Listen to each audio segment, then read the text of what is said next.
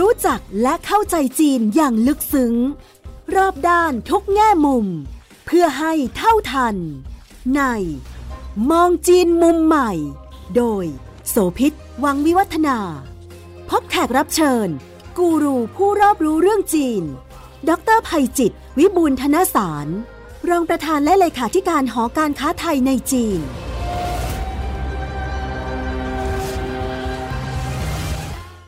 สวัสดีค่ะประเด็นสำคัญของรัฐบาลจีนซึ่งเป็นความท้าทายอย่างมากนั่นก็คือเรื่องการสร้างความมั่นคงทางอาหารค่ะประชากรจีนตอนนี้มากกว่า หนึ่งพันสี่ร้อย ล้านคนแล้วเนี่ยนะคะถึงแม้ว่าจะมีพื้นที่ขนาดใหญ่สามารถที่จะมีกระบวนการผลิตรองรับอาหารการกินการบริโภคได้ระดับหนึ่งในแง่ของความเพียงพอแต่ว่าแนวโน้มการเติบโตของประชากรในอนาคตก็เป็นสิ่งที่ต้องคำนวณและก็เตรียมการเอาไว้ล่วงหน้าตอนนี้มีนวัตกรรมใหม่ๆที่น่าสนใจเกิดขึ้นมากมายในจีนค่ะคุณผู้ฟังและหนึ่งในนวัตกรรมนั้นที่ถูกนำมาประยุกต์มาพ่วงเชื่อมโยงด้วยก็คือการเพิ่มปริมาณของการผลิตไม่ว่าจะเป็นภาคปศุสัตว์พืชผักผลไม้และอื่นๆในแง่ของการใช้พื้นที่น้อยได้ผลผลิตเพิ่มในจำนวนปริมาณที่มากและคุ้มค่า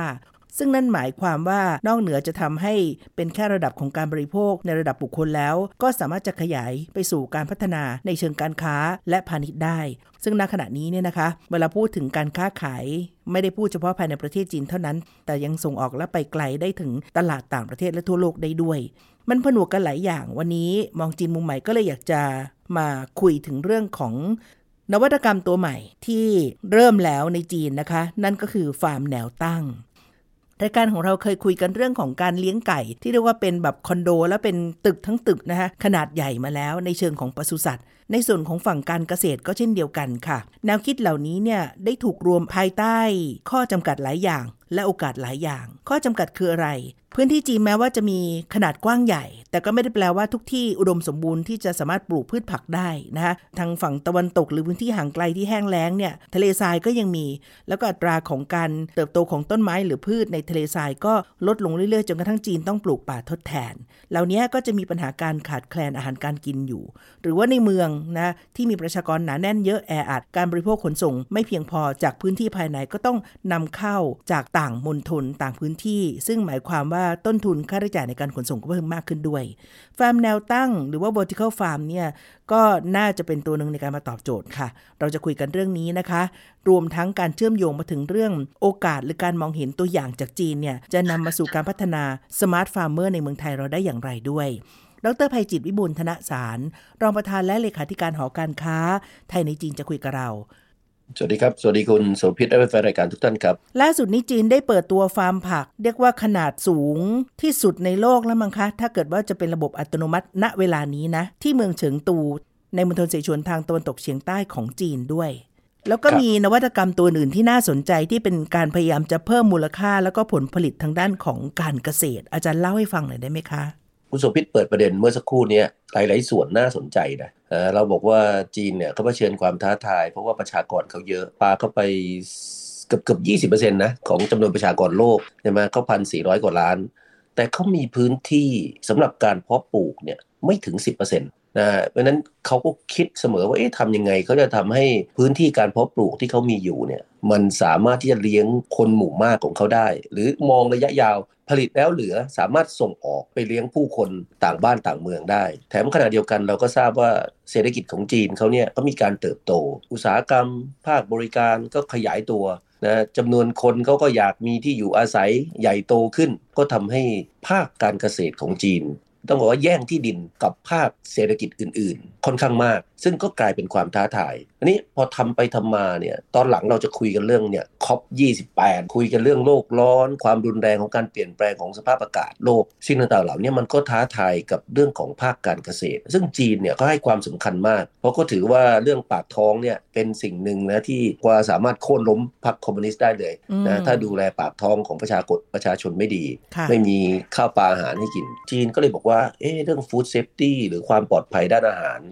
แล้วก็เรื่องของความมั่นคงด้านอาหารก็คือตัว Food Security เนี่ยถือเป็นนโยบายสำคัญตลอดเวลาหลายปีที่ผ่านมาเนี่ยเราจะเห็นเลยการชี้แจงต่อสภาประชาชนแห่งชาติของจีนเนี่ยเกือบทุกยุคทุกสมัยในช่วงหลายปีที่ผ่านมาเอกสารฉบับแรกที่รัฐบาลจีน พูดถึงจะไปเชื่อมโยงกับเรื่องของการพัฒนาชนบทส่วนสำคัญเนี่ยมันก็จะไปเชื่อมโยงกับภาคการเกษตรนะดังนั้นในหลักการเนี่ยจีนจึงให้ความสำคัญกับเรื่องแบบนี้แต่ถึงกระนั้นก็ตามเนี่ยเราก็ยังเห็นได้ว่าความพยายามในการเพิ่มผลผลิตนะทางด้านการเกษตรของจีนเพื่อให้พึ่งพาตัวเองได้เนี่ยจริงๆเราได้รับการ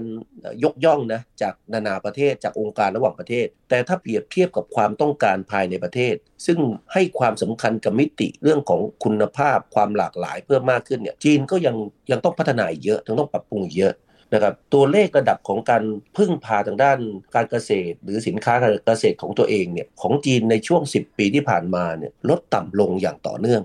นะครับด้านหนึ่งจีนบอกว่ารัฐบาลบอกโอ้อยากเห็นตัวเลขสัก เก้าสิบเจ็ดเปอร์เซ็นต์ หรือแม้กระทั่งผมว่าจีนนี่อยากเห็น หนึ่งร้อยเปอร์เซ็นต์ จะได้ซ้ำไปแต่จำนวนตัวเลขต่างๆเหล่านี้กลับปรับลดลงแต่ในช่วงหลังเนี่ยตกลงมาอย่างต่อเนื่องตอนนี้อยู่ประมาณสักเอ่อหกสิบกว่าไม่ถึง เจ็ดสิบเปอร์เซ็นต์ นะทำให้จีนจำเป็นจะต้องนำเข้าสินค้าจากต่างประเทศเยอะนักวิชาการที่เกี่ยวข้องก็เลยคิดเลยเอ้ยถ้าอย่างนั้นเนี่ยต้องคิดโมเดลในการพัฒนาในการเพาะปลูกใหม่ซึ่งหนึ่งในนั้นเนี่ยก็อย่างที่คุณโสภิตเกิดไปเมื่อสักครู่นี้ก็เลยคิดไปถึงว่าเอ๊ะทำยังไงจะมีเรื่องของการเกษตรแบบแนวดิ่งที่มีแง่มุมของการพัฒนาที่ที่น่าสนใจมากสำหรับฟาร์มแนวตั้งนั้นไม่ใช่ว่าจีนจะคิดเป็นเจ้าแรกของโลกนะจริงๆในนานาประเทศเขาก็มีแนวทางเหล่านี้อยู่แล้วอย่างเช่นที่ญี่ปุ่นสิงคโปร์แล้วก็สหรัฐโดยเฉพาะญี่ปุ่นเนี่ยที่ดินเนี่ยมูลค่ายิ่งกว่าทองคำนะคะเพราะฉะนั้นเขาก็ต้องพยายามจะหานวัตกรรมมาใช้เพื่อที่จะทำให้สามารถจะมีผลผลิตได้อย่างต่อเนื่องสม่ำเสมอในตลอดช่วงเวลาทั้งปีลักษณะของฟาร์มแนวตั้งเนี่ยมันก็มีทั้งข้อดีแล้วก็ข้ออ่อนหรือว่าเป็นข้อจำกัดในเวลาเดียวกันทีนี้ถ้ามาดูในตัวของตัวล่าสุดที่จีนเพิ่งเปิดตัวไปที่เมืองเฉิงตูเนี่ยค่ะคุณผู้ฟังฟาร์มแนวตั้งนี้เป็นแบบอัตโนมัตินะคะถือว่าเป็นระบบไร้คนควบคุมแล้วก็น่าจะสูงที่สุดในโลกในเวลานี้คือประมาณสักยี่สิบชั้นจำนวนชั้นเนี่ยเยอะเนี่ยนะคะอยู่ภายใต้การดูแลของสถาบันวิทยาศาสตร์การเกษตรแห่งชาติจีนหรือ ซี เอ เอ เอส ค่ะมีระบบของการกำกับดูแลแล้วก็ใช้ตัว เอ ไอ เข้ามาช่วยด้วยรวมทั้งการใช้เทคโนโลยีล้ำๆหลายอย่างการเพาะพันธุ์พืชแบบอัตโนมัติมีการปลูกมีการให้สารอาหารต่างๆแล้วก็ให้ความสว่างด้วยการใช้แผงไฟแอล อี ดี หลายร้อยชุดซึ่งจำลองมาจากสภาพของแสงในธรรมชาติแล้วก็ใช้ระบบของ เอ ไอ เข้ามาควบคุมติดตามด้วยอันนี้เป็นตัวอย่างอย่างย่อๆของลักษณะฟาร์มที่ว่านั้นสิ่งที่ทางจีนเขาบอกว่าสื่อหลักของจีนนะคะ China Media Group เนี่ยก็รายงานบอกว่าสถาบันวิจัยการเกษตรแห่งประเทศจีนแล้วก็สถาบันการเกษตรเมืองเนี่ยก็พยายามจะแก้ปัญหาเรื่องของตัว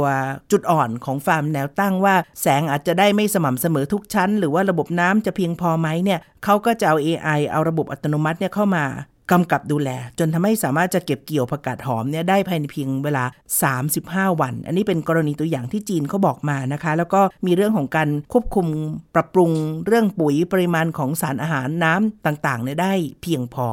อันนี้เป็นตัวอย่างหนึ่งที่มันถูกเอามาพัฒนาให้เหนือขึ้นไปอีกขั้นหนึ่งคือการเอา เอ ไอ มาใช้ด้วยอาจารย์คะสำหรับในจีนเนี่ยนี่เป็นแค่หนึ่งใน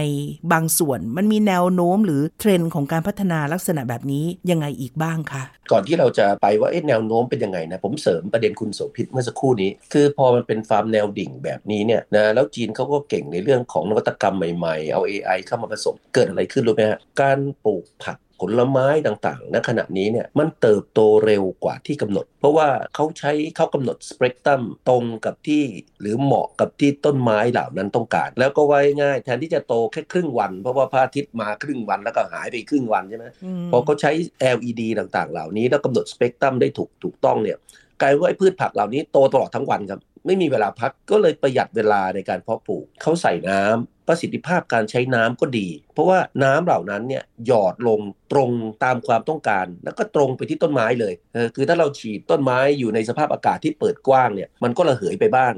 มันก็ไม่ลงไปที่รากบ้างอันนี้ก็เป็นส่วนหนึ่งแถมเขาคิดลึกครับนะเวลาเขาทำเนี่ยนะเขาจะใส่ปุ๋ยผสมเข้าไปกับน้ำใส่แม้กระทั่งอัดแม้กระทั่งระดับของออกซิเจนที่มีความเหมาะสมกับพืชผักต่างๆเหล่านั้นตรงนี้เองที่ทำให้พืชผักต่างๆเหล่านี้โตเร็วขึ้นแล้วก็มีผลิตภาพดีขึ้น เพราะมันถูกคุมนะอยู่ในพื้นที่ปิดไม่ต้องฉีดยาฆ่าแมลงไม่ต้องให้สารเคมีอะไรต่างๆเข้าไปปะปนพืชผักต่างๆเหล่านั้นก็เลยกลายเป็นออร์แกนิกแล้วเขาคำนวณได้เลยนะว่าจำนวนวันอย่างที่เมื่อสักครู่นี้คุณโสภิตว่าสามสิบวันกี่วันเนี่ยเขาคำนวณได้เลยว่าปลูกวันนี้เก็บเกี่ยวเมื่อไหร่จะได้ผลผลิตเมื่อเท่าไหร่เกิดอะไรขึ้นรู้ไหมฮะมันไม่มีผลผลิตเหลือก็ทำให้ราคาผลไม้หรือต้นทุนการเพาะปลูกต่างๆเหล่านั้นมันดีขึ้นไปด้วยแม้ว่าการลงทุนในที่ดินที่อยู่ในเมืองต่อหน่วยอาจจะแพงแต่พอสร้างเป็นแนวดิ่งสูงขึ้นไปนะมันก็ทำให้การใช้พื้นที่ต่อหน่วยกลับมีประสิทธิภาพมากขึ้นลดปัญหาข้อจำกัดของการขาดแคลนเกษตรกรที่มีอยู่ไปด้วยนะอันนี้เป็นหลายสิ่งที่กำลังเกิดขึ้นนะครับแล้วก็ผมคิดว่าจะทำให้ผลิตภาพด้านการเกษตรของจีนเนี่ยรุดหน้าไประดับหนึ่งเพราะว่าโมเดลที่เฉินตูเนี่ยจะเป็นโมเดลต้นแบบพอเขาทำได้มีประสิทธิภาพเสร็จปุ๊บเดี๋ยวต่อไปมันจะถูกโยกก๊อปปี้ตัวเองนะไปใช้ในหัวเมืองอื่นๆในอนาคตตัวฟาร์มแนวตั้งเนี่ยพอมันถูกเอาเอามาประยุกต์เพื่อจะใช้ในการลดข้อจำกัดเดิมอ่ะหนึ่งใช้พื้นที่น้อยเพราะว่าสูงขึ้นไปนะคะสองก็คือให้อาหารได้ให้น้ำได้ให้แสงแดดได้ในปริมาณที่พอเหมาะแล้วก็ต้องตรงตามความต้องการสามารถจะวางแผนการผลิตลดความสูญเสียได้ฟังดูแล้วเหมือนกับมีประโยชน์ทั้งหมดเลยแต่ในด้านอื่นที่เป็นข้อที่อาจจะเป็นข้อจำกัดหรือเป็นความท้าทายหรือเป็นมุมด้านที่ไม่บวกเท่าไหร่ของฟาร์มแนวตั้งมันก็มีเหมือนกันอย่างเช่นณขณะนี้เท่ากับว่ามนุษย์เข้าไปมีบทบาทในการควบคุมวงจรชีวิตซึ่งไม่ได้เป็นไปตามธรรมชาติเราก็ยังไม่รู้เลยว่าปุ๋ยและอาหารเร่งที่ใส่หรือการพยายามจะไปเร่งรัดช่วงเวลาของการเพาะเมล็ดพันธุ์ให้มันมีรอบของการโตได้เร็วขึ้นกว่าเดิมเนี่ยมันจะส่งผลยังไงบ้างในระยะยาวอาจารย์มันมีประเด็นที่น่าเป็นห่วงใยเรื่องนี้ยังไงบ้างคะจีนเขาพยายามศึกษาเรื่องพวกนี้แล้วก็กลับพบว่าเขาไม่เจอปัญหาต่างๆเหล่านั้นนะคือมันไม่เกิดการกลายพันธุ์มันไม่เกิดการสูญเสียสิ่งต่างๆเหล่านั้นเพราะว่ามันคุมได้ตั้งแต่ต้นทางเขากลับพบว่าผลิตภาพหรือประสิทธิภาพการใช้ทรัพยากรหรือปัจจัยการผลิตกลับสูงขึ้นซึ่งอันนี้ก็เป็นเรื่องที่น่าสนใจเพราะเราก็ทราบดีว่าจริงๆแล้วภาคการเกษตรเนี่ยต้องใช้ทรัพยากรหรือปัจจัยการผลิตต่อหน่วยเนี่ยสูงมากนะครับไม่ว่าจะเป็นคนไม่ว่าจะเป็นเอ่อเงินทุนไม่ว่าจะเป็นวัตถุดิบอะไรต่างๆแต่พอเป็นลักษณะฟาร์มแนวดิ่งแบบปิดนะก็บอกว่าข้อจำกัดต่างๆเหล่านี้หรือปัญหาต่างๆเหล่านี้ลดน้อยลงถ้ามันไม่เกิดผลเสียในระยะยาวนะเพราะว่าไอ้ไอ้โมเดลพวกนี้ก็เพิ่งเริ่มทดลองทำมาไม่กี่ปีผมก็เชื่อว่าโมเดลเหล่านี้จะได้รับการสานต่อในระยะยาวค่ะเพราะตัวอย่างที่ฟาร์มในเมืองเฉิงตูนะฮะรายงานข่าวแจ้งบอกว่ามันมีการเร่งกระบวนการปรับปรุงพันธุ์ด้วยให้เร็วขึ้นลดระยะเวลาการผสมพันธุ์อย่างเช่นข้าวสาลีฝ้ายกับถั่วเหลืองเนี่ยอย่างน้อยถึงครึ่งหนึ่งเลยนะคะเป็นตัวเลขที่น่าสนใจมากนั่นหมายความว่าจะสามารถเพิ่มพวกเมล็ดพันธุ์ในการไปเพาะได้ลดเวลาของการเติบโตได้แล้วก็สามารถจะคำนวณหรือเพิ่มปริมาณของผลผลิตที่ต้องการได้อันนี้มันตั้งแต่ต้นทางไปจนกระทั่งจบปลายทางเลยทีเดียวแต่ว่าตัวใหญ่สำคัญที่สุดก็คือระบบในตอนขั้นต้นซึ่งต้องใช้เงินลงทุนสูงเขาก็พยายามจะเอาตัวเนี้ยถ้าเกิดโมเดลทดลองสำเร็จนั่นหมายความว่าในพื้นที่ทะเลทรายหรือพื้นที่ที่มีข้อจำกัดเรื่องน้ำเรื่องอื่นใดเนี่ยอาจจะเป็นโมเดลที่เอาไปใช้ในการแก้ปัญหาเพื่อสร้างผลผลิตป้อนให้กับประชากรในพื้นที่ห่างไกลหรือทะเลทรายตัวนั้นที่แห้งแล้งนั้นได้ประเด็นนี้ก็น่าสนใจเช่นเดียวกันคือพอมันเป็นฟาร์มแนวดิ่งเนี่ยนะคุณสมบิตเอ่อมันมันก้าวข้ามข้อจำกัดในเรื่องของสภาพอากาศนะเรื่องของเอ่อสภาพที่ดินในแต่ละภูมิภาคของจีนคือสมัยก่อนบอกว่าเอาละข้าวสาลีต้องปลูกตรงภาคกลางแถวเหอหนานแถวซันตรงแถวต่างๆไปปลูกที่อื่นผลผลิตจะต่ำแต่พอเวลามันปลูกเป็นลักษณะฟาร์มแนวดิ่งแบบนี้เนี่ยทุกอย่างมันคุมได้หมดมันก็เลยก้าวข้ามข้อจำกัดต่างๆเหล่านั้นต่อไปเราอาจจะบริโภคสินค้าหลายอย่างพืชผักผลไม้นอกฤดูกาลได้มากขึ้นนะอันนี้ก็อาจจะเป็นอีกสิ่งหนึ่งที่เกิดขึ้นแล้วมันจะเป็นผลผลิตที่ให้ผลตอบแทนต่อหน่วยคือราคาในช่วงจังหวะเวลาที่นอกฤดูเนี่ยมันสูงหรือถ้าเราบอกว่ามองในแง่ดีนะถ้ามันออกมาเยอะๆต่อไปราคาต่อหน่วยเหล่านั้นนอกฤดูอาจจะต่ำลงก็ได้ก็สนองตอบต่อความต้องการของผู้บริโภคนอกฤดูด้วยนะครับอันนี้ก็เป็นเป็นสิ่งที่หลายฝ่ายคาดหวังไว้ดิฉันพยายามจะจินตนาการตามนะคะอาจารย์ไพจิตรคะว่า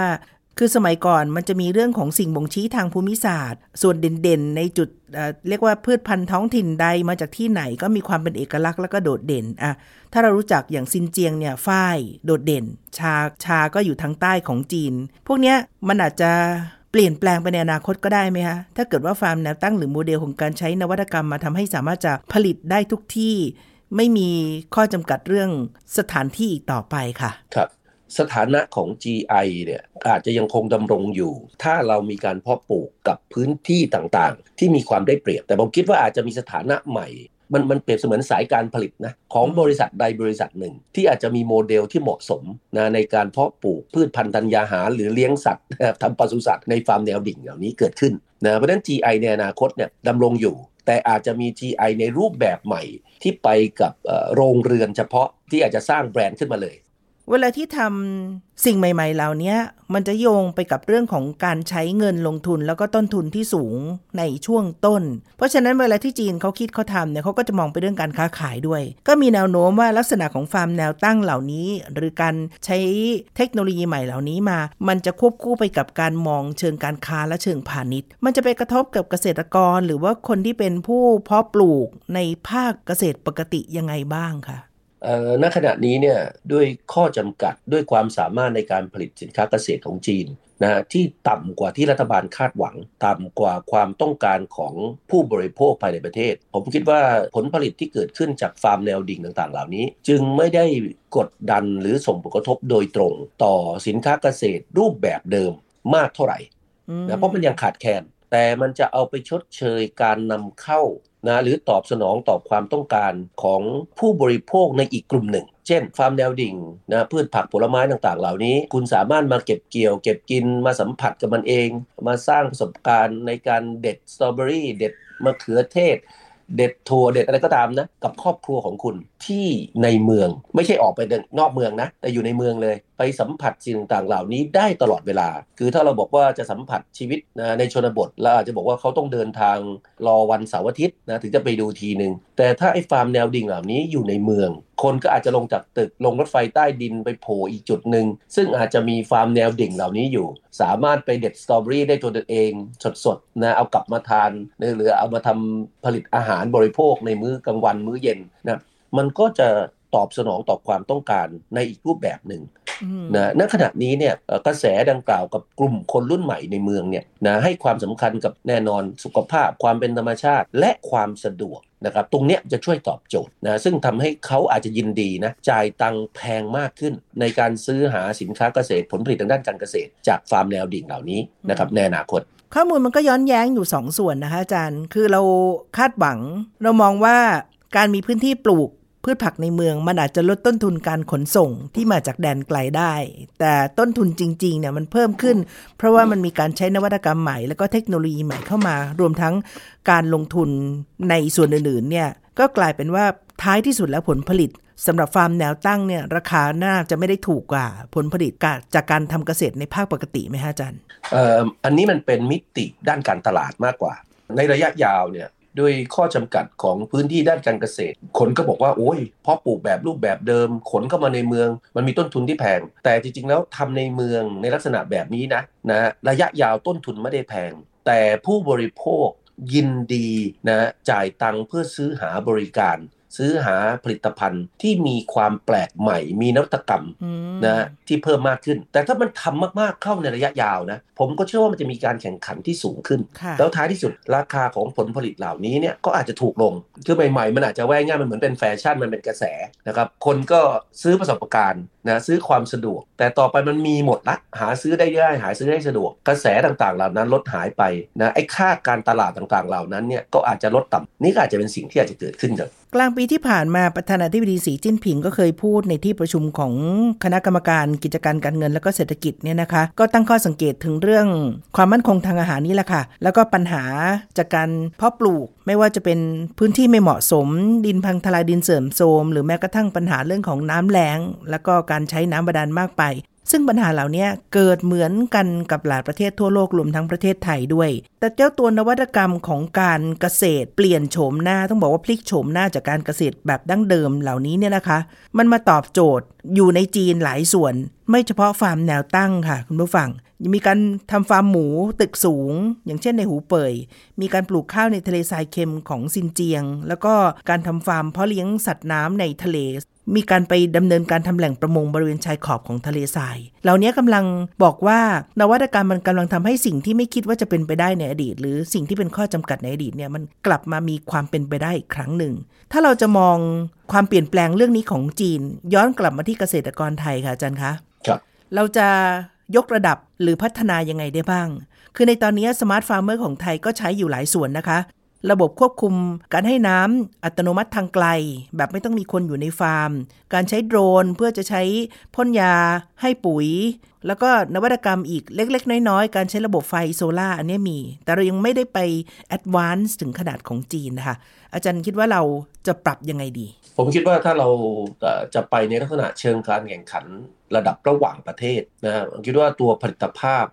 ต่อหน่วยมีความสำคัญมากแน่นอนอ่ะการลงทุนในลักษณะฟาร์มแนวดิ่งเหล่านี้ต้องใช้เงินทุนที่สูงขึ้นเพราะฉะนั้นบทบาทภาครัฐนะในการที่จะจัดสรรสินเชื่อนะเพื่อการลงทุนสำหรับฟาร์มแนวดิ่งแบบนี้หรือปศุสัตว์แนวดิ่งก็เป็นสิ่งที่น่าสนใจเดี๋ยวนี้เขาก็ใช้หุ่นยนต์นะในการมากำกับตรวจสอบหรือเมื่อสักครู่คุณโสภิตเกริ่นเกี่ยวกับฟาร์มหมูแนวดิ่งอ่ะเดี๋ยวนี้ของที่จีนเขาก็ใหญ่ที่สุดในโลกเหมือนกันนะแล้วมันก็เปลี่ยนโครงสร้างเลยนะช่วง สี่ห้า ปีที่เราเห็นแม้กระทั่งแจ็คหม่าก็ยังลงทุนเลี้ยงเลี้ยงหมูแบบใช้ระบบอัจฉริยะเข้าไปเข้าไปช่วยนะแล้วตอนหลังก็มีฟาร์มหมูแนวดิ่งส่งผลทำให้เกิดการปรับโครงสร้างของผลผลิตเลยผู้ประกอบการที่เป็นรายใหญ่นะมีสัดส่วนทางการตลาดอันเนื่องจากผลผลิตที่เขาเพิ่มมากขึ้นมีประสิทธิภาพมากขึ้นนะทำให้ต้นทุนก็ถูกลงเนี่ยแล้วก็ไปแย่งสัดส่วนทางการตลาดจากผู้ประกอบการอาจจะเป็นรายเล็กรายย่อยรายกลางหรือก็ตามนะได้เพิ่มมากขึ้นเรื่อยๆสัดส่วนสมัยก่อนเนี่ยถ้าเราบอกว่าฟาร์มหมูรายใหญ่นะในเมืองจีนเนี่ยอาจจะมี market share สัก เจ็ดถึงแปดเปอร์เซ็นต์ ของทั้งหมดแต่ปรากฏว่าเวลาผ่านไปห้าปีนะสัดส่วนเหล่านี้เพิ่มสูงขึ้นอย่างต่อเนื่องนี่ปลาเข้าไปเกือบ ยี่สิบเปอร์เซ็นต์ แล้วนะนะที่ฟาร์มหมูแนวดิ่งต่างๆเหล่านี้เริ่มเข้าไปมีบทบาททั้งที่เราเพิ่งได้ยินข่าวฟาร์มหมูแนวดิ่งมาไม่กี่ปีนะแต่เราสังเกตได้ว่าความใหญ่ของมันเนี่ยมันทำให้ประสิทธิภาพนะหรือว่าต้นทุนค่าใช้จ่ายนะในการลงทุนต่างๆเหล่านี้มันถูกลงยิ่งกับกรณีของปศุสัตว์ด้วยนะเขาเพราะว่าโมเดลต่างๆที่เขาทำขึ้นเนี่ยเอาระบบการจับอุณหภูมิเอาระบบ facial recognition มาใช้เอา เอ ไอ มาช่วยระบบการฉีดน้ำคุมอุปสงค์อุปทานต่างๆเหล่านี้ทำให้ท้ายที่สุดแล้วธุรกิจต่างๆเหล่านั้นมีความสามารถในการแข่งขันทั้งในเชิงราคาและคุณภาพที่เพิ่มสูงขึ้นมันไม่ใช่เป็นข้อดีแล้วนะคะแต่มันเป็นข้อน่าห่วงใยสำหรับการจะดูแลและปกป้องประโยชน์ของเกษตรกรรายย่อยซึ่งคุณจะมีสิทธิ์และก็มีพื้นที่ในตลาดของการแข่งขันเช่นเดียวกันนะคะอาจารย์ครับตรงนี้เราต้องมานั่งคิดวางแผนเลยว่าเอาละสำหรับเกษตรกรที่เป็นรายย่อยเอ๊ะทำยังไงคุณจะต้องปรับโมเดลทางธุรกิจของคุณเพราะการแข่งขันมันเพิ่มสูงขึ้นถ้าเราถ้าเรามองจากตลาดที่มันเป็นกลไกตลาดเสรีนะค่ะสมัยก่อนเอ่อเรื่องไก่ไก่บ้านกับไก่ขุนนะคุณก็ต้องวางตลาดที่มันแตกต่างกันใครที่ชอบทานเนื้อไก่แบบไก่บ้านโอ้โหก็จะยอมจ่ายตังค์แพงเพื่อซื้อต่างๆเหล่านี้มันก็จะมีตลาดสำหรับเกษตรกรรายย่อยแต่ขณะเดียวกันสำหรับรายใหญ่ที่เราต้องการแข่งขันในเวทีระหว่างประเทศคนไม่ได้สนเขาไม่รู้จักไก่บ้านแบบบ้านเรานะเขาก็จะทานไก่ทั่วๆไปลักษณะแบบนี้ไอ้ตัวฟาร์มปศุสัตว์แนวดิ่งที่มันมีลักษณะที่มีขนาดใหญ่มีประสิทธิภาพดีเนี่ยมันจะเข้ามาเติมเต็มนะมันจะทำให้ความสามารถในการแข่งขันของเราเพิ่มสูงขึ้นนะไอ้ปัญหาตัวนะหมูเถื่อนอะไรเงี้ยที่เคยเข้ามาบ้านเราอาจจะหายไปนะถ้าเรามีผลิตภาพที่ที่สูงขึ้นนะเรื่องแบบนี้ก็ต้องตัวต้องมาคิดและวางแผนดีๆแต่เราก็ต้องแยกกันหรือแม้กระทั่งรวมตัวผู้ประกอบการหรือเกษตรกรรายย่อยให้เป็นเกษตรกรที่มีทุนทรัพย์มีปัจจัยการผลิตมีความพร้อมในการแข่งขันที่สูงขึ้นแล้วก็จะทำให้เราสามารถที่จะพัฒนาตัวเองภายใต้การส่งเสริมของภาครัฐที่เหมาะสมเนี่ยไปสู่อีกระดับหนึ่งได้ฟังอาจารย์บอกเมื่อสักครู่แล้วอย่างน้อยก็คือหนึ่งรัฐต้องมาดูว่าจะสนับสนุนการลงทุนขั้นต้นยังไงสมมุติว่าถ้ามีผู้ประกอบการไทยมีความสนใจและอยากจะเอานวัตกรรมนี้มาใช้เพื่อเพิ่มมูลค่าการผลิตแล้วก็สามารถจะลดข้อจำกัดเดิมๆสำหรับภาคการเกษตรของไทยได้แต่แน่นอนว่าต้องทำควบคู่กันไปก็คือต้องวางระบบและออกแบบเพื่อป้องกันการผูกขาดของรายใหญ่ที่จะเข้ามาในแข่งขันในตลาดซึ่งตอนนี้เนี่ยเวลาเราพูดตลาดของการเกษตรมันไม่ใช่เฉพาะในเมืองไทยและแต่ถ้าขยับออกไปก็ยังเป็นตลาดอาเซียนได้หรือตลาดที่จะส่งออกไปขายยังต่างประเทศได้ด้วยใช่ไหมคะเราต้องมองตลาดเหล่านี้ให้กว้าง นะครับเราอย่าไปดูถูกจีนก็นะจีนพอเขาผลิตภาพดีขึ้นดีขึ้นเนี่ยจากเดิมที่เขาเป็นผู้นำเข้าสินค้าเกษตรนะเนื้อสัตว์ต่างๆนะครับต่อไปอาจจะถูกลงต้นทุนก็ถูกลงนี่เขาอาจจะเปลี่ยนตัวเองจากเดิมเป็นผู้บริโภคเป็นผู้นำเข้ากลายมาเป็นผู้ผลิตและส่งออกสินค้าเกษตรต่างๆเหล่านั้นสู่เวทีโลกสู่ตลาดโลกก็ได้นะอันนี้ก็ขึ้นอยู่กับความสามารถในการแข่งขันอย่างที่เราเกิดกันไปเมื่อสักครู่นี้ครับยิ่งเมื่อผนวกกับเรื่องของโครงสร้างคมนาคมขนส่งพื้นฐาน บี อาร์ ไอ ที่จีนเขาวางระบบออกแบบไว้แล้วแล้วก็เชื่อมมาต่อถึงไทยได้ด้วยเนี่ยอันนี้ก็อีกโจทย์นึงที่จะต้องมาเจอกับอนาคตแน่ๆนะคะว่าว่าสินค้าต่างๆทั้งเกษตรแล้วก็ปศุสัตว์เนี่ยที่จะถูกส่งออกจากจีนลงมาทางฝั่งนี้เนี่ยเราจะรับมือกับมันอย่างอย่างไรเพราะในขณะนี้เราก็ในขณะนี้เราก็เจอสถานการณ์นี้บางส่วนอยู่แล้วเช่นเดียวกันนะคะที่ถูกส่งสินค้ามาจากจีนเนี่ยนะคะมีประเด็นอะไรที่เราน่าจะต้องคำนึงถึงหรือจะต้องคิดต่อจากการเห็นความเปลี่ยนแปลงด้านนวัตกรรมภาคการเกษตรโฉมใหม่ของจีนนี้อีกบ้างคะอาจารย์เอ่อผมคิดว่าอย่างเงี้ยเอ่อสำหรับบ้านเราเนี่ยเราเนี่ยประกาศแล้วเราก็พูดวิสัยทัศน์เรื่องของความเป็นครัวโลกนะของประเทศไทยเราอยากจะเป็นแหล่งเพาะปลูกนะอาหารเลี้ยงโลกนะที่สำคัญของโลกอ่ะนะนะครับอันเนี้ยมันเป็นสิ่งที่เป็นโจทย์เป็นความท้าทายของเราอยู่ในทีเพราะในขณะที่คนอื่นเขามีโมเดลการพัฒนารูปแบบใหม่ๆนะทำให้ผลิตภาพก็เพิ่มสูงขึ้นทำให้ต้นทุนการผลิตนะเขาลดต่ำลงแถม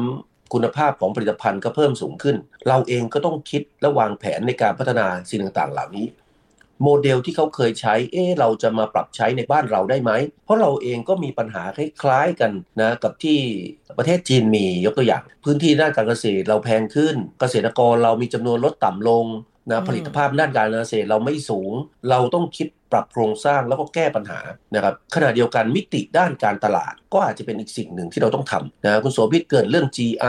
เกิดเรื่องแหล่งกำเนิดผลิตภัณฑ์นะอะไรต่างๆเหล่านี้เอ๊ะทำยังไงเราจะต่อยอดสิ่งต่างๆเหล่านั้นขึ้นมาได้นะครับเราเพาะปลูกทุเรียนเราปลูกข้าวนะทำนู่นทำนี่โดยที่มันยังติดกับสภาพทางภูมิศาสตร์หรือสิ่งบ่งชี้ทางภูมิศาสตร์ซึ่งจริงแล้วเป็นจุดเด่นของเราเราก็ต้องคิดเอาสิ่งต่างๆเหล่านี้มาทำการตลาดอะไรที่มันไม่ยึดติดกับสิ่งต่างๆเหล่านี้ไม่สามารถเอาไปโฆษณาได้เราก็ต้องไปแข่งนะในรูปแบบความสามารถในการแข่งขันรูปแบบอื่นเช่นเราอาจจะต้องไปพัฒนาหมูให้มันนุ่มหรือข้าวที่มันมีความนุ่มนะว่าข้าวหอมมะลิเราอันนั้นเน้นความหอมเอ๊ะข้าวบางส่วนของเราจะเน้นสุขภาพนะเน้นความนุ่มดีกับผู้สูงอายุเพราะว่าให้น้ำตาลน้อยอยู่แต่ทำยังไงให้มันขยายวงกว้างแล้วทำตลาดออกไปยังต่างประเทศให้เขารู้ว่าไอ้สิ่งต่างๆเหล่านี้มันดีต่อสุขภาพจริงๆนะผมเชื่อว่าจะมีผู้บริโภคในตลาดโลกที่ยินดีจ่ายเงินซื้อสินค้าที่ดีต่อสุขภาพของเขาอย่างแท้จริงอีกมากครับตอนนี้ถ้าประเมินแล้วนวัตกรรมที่จีนเริ่มเอามาใช้เนี่ยน่าจะอยู่จำกัดอยู่ในกลุ่มของพืชที่มีรอบวงอายุสั้นหรือว่าไม่ได้ยาวมากประเภทไม้ยืนต้นไม้กลางที่ต้องใช้เวลาในการเติบโตหลายปีกว่าจะให้ผลผลิตได้เนี่ยน่าจะยังไม่ไปถึงขั้นนั้นนะคะแต่กลุ่มเหล่านี้ก็เป็นพืชที่เราใช้บริโภคกันอยู่เป็นประจำรายวันอันนี้น่าสนใจเพราะว่ารอบการผลิตเร็วขึ้นมีปริมาณที่มันมากขึ้นได้หมายความว่าต้นทุนต่อหน่วยในการผลิตแล้วก็โอกาสของการค้าการขนส่งเนี่ยมันก็จะเพิ่มมากขึ้นด้วยเช่นเดียวกันค่ะมีทั้งโอกาสมีทั้งจุดอ่อนและมีทั้งความท้าทายที่รอเราอยู่สิ่งที่เราเห็นความเปลี่ยนแปลงในจีนก็น่าสนใจว่าจะกลับมาประยุกต์ในส่วนของเกษตรกรไทยและภาคการผลิตของไทยเนี่ยได้อย่างไรที่จะเป็นประโยชน์เพิ่มมากขึ้นแล้วก็ยกระดับคุณภาพผลผลิตของเราด้วยนี่เป็นเรื่องที่เราคุยกันในวันนี้นะคะดร.ไพจิตร วิบูลย์ธนสารรองประธานและเลขาธิการหอการค้าไทยในจีนและดิฉันโสภิต หวังวิวัฒนาเราสองคนลาแล้วนะคะสวัสดีค่ะสวัสดีครับติดตามฟังรายการมองจีนมุมใหม่ได้ทางเว็บไซต์และแอปพลิเคชันไทย พี บี เอส Podcast กดติดตามสื่อสังคมออนไลน์ทั้ง Facebook, Twitter, Instagram และ YouTube ไทย พี บี เอส Podcast ไทย พี บี เอส Podcast View the world via the voice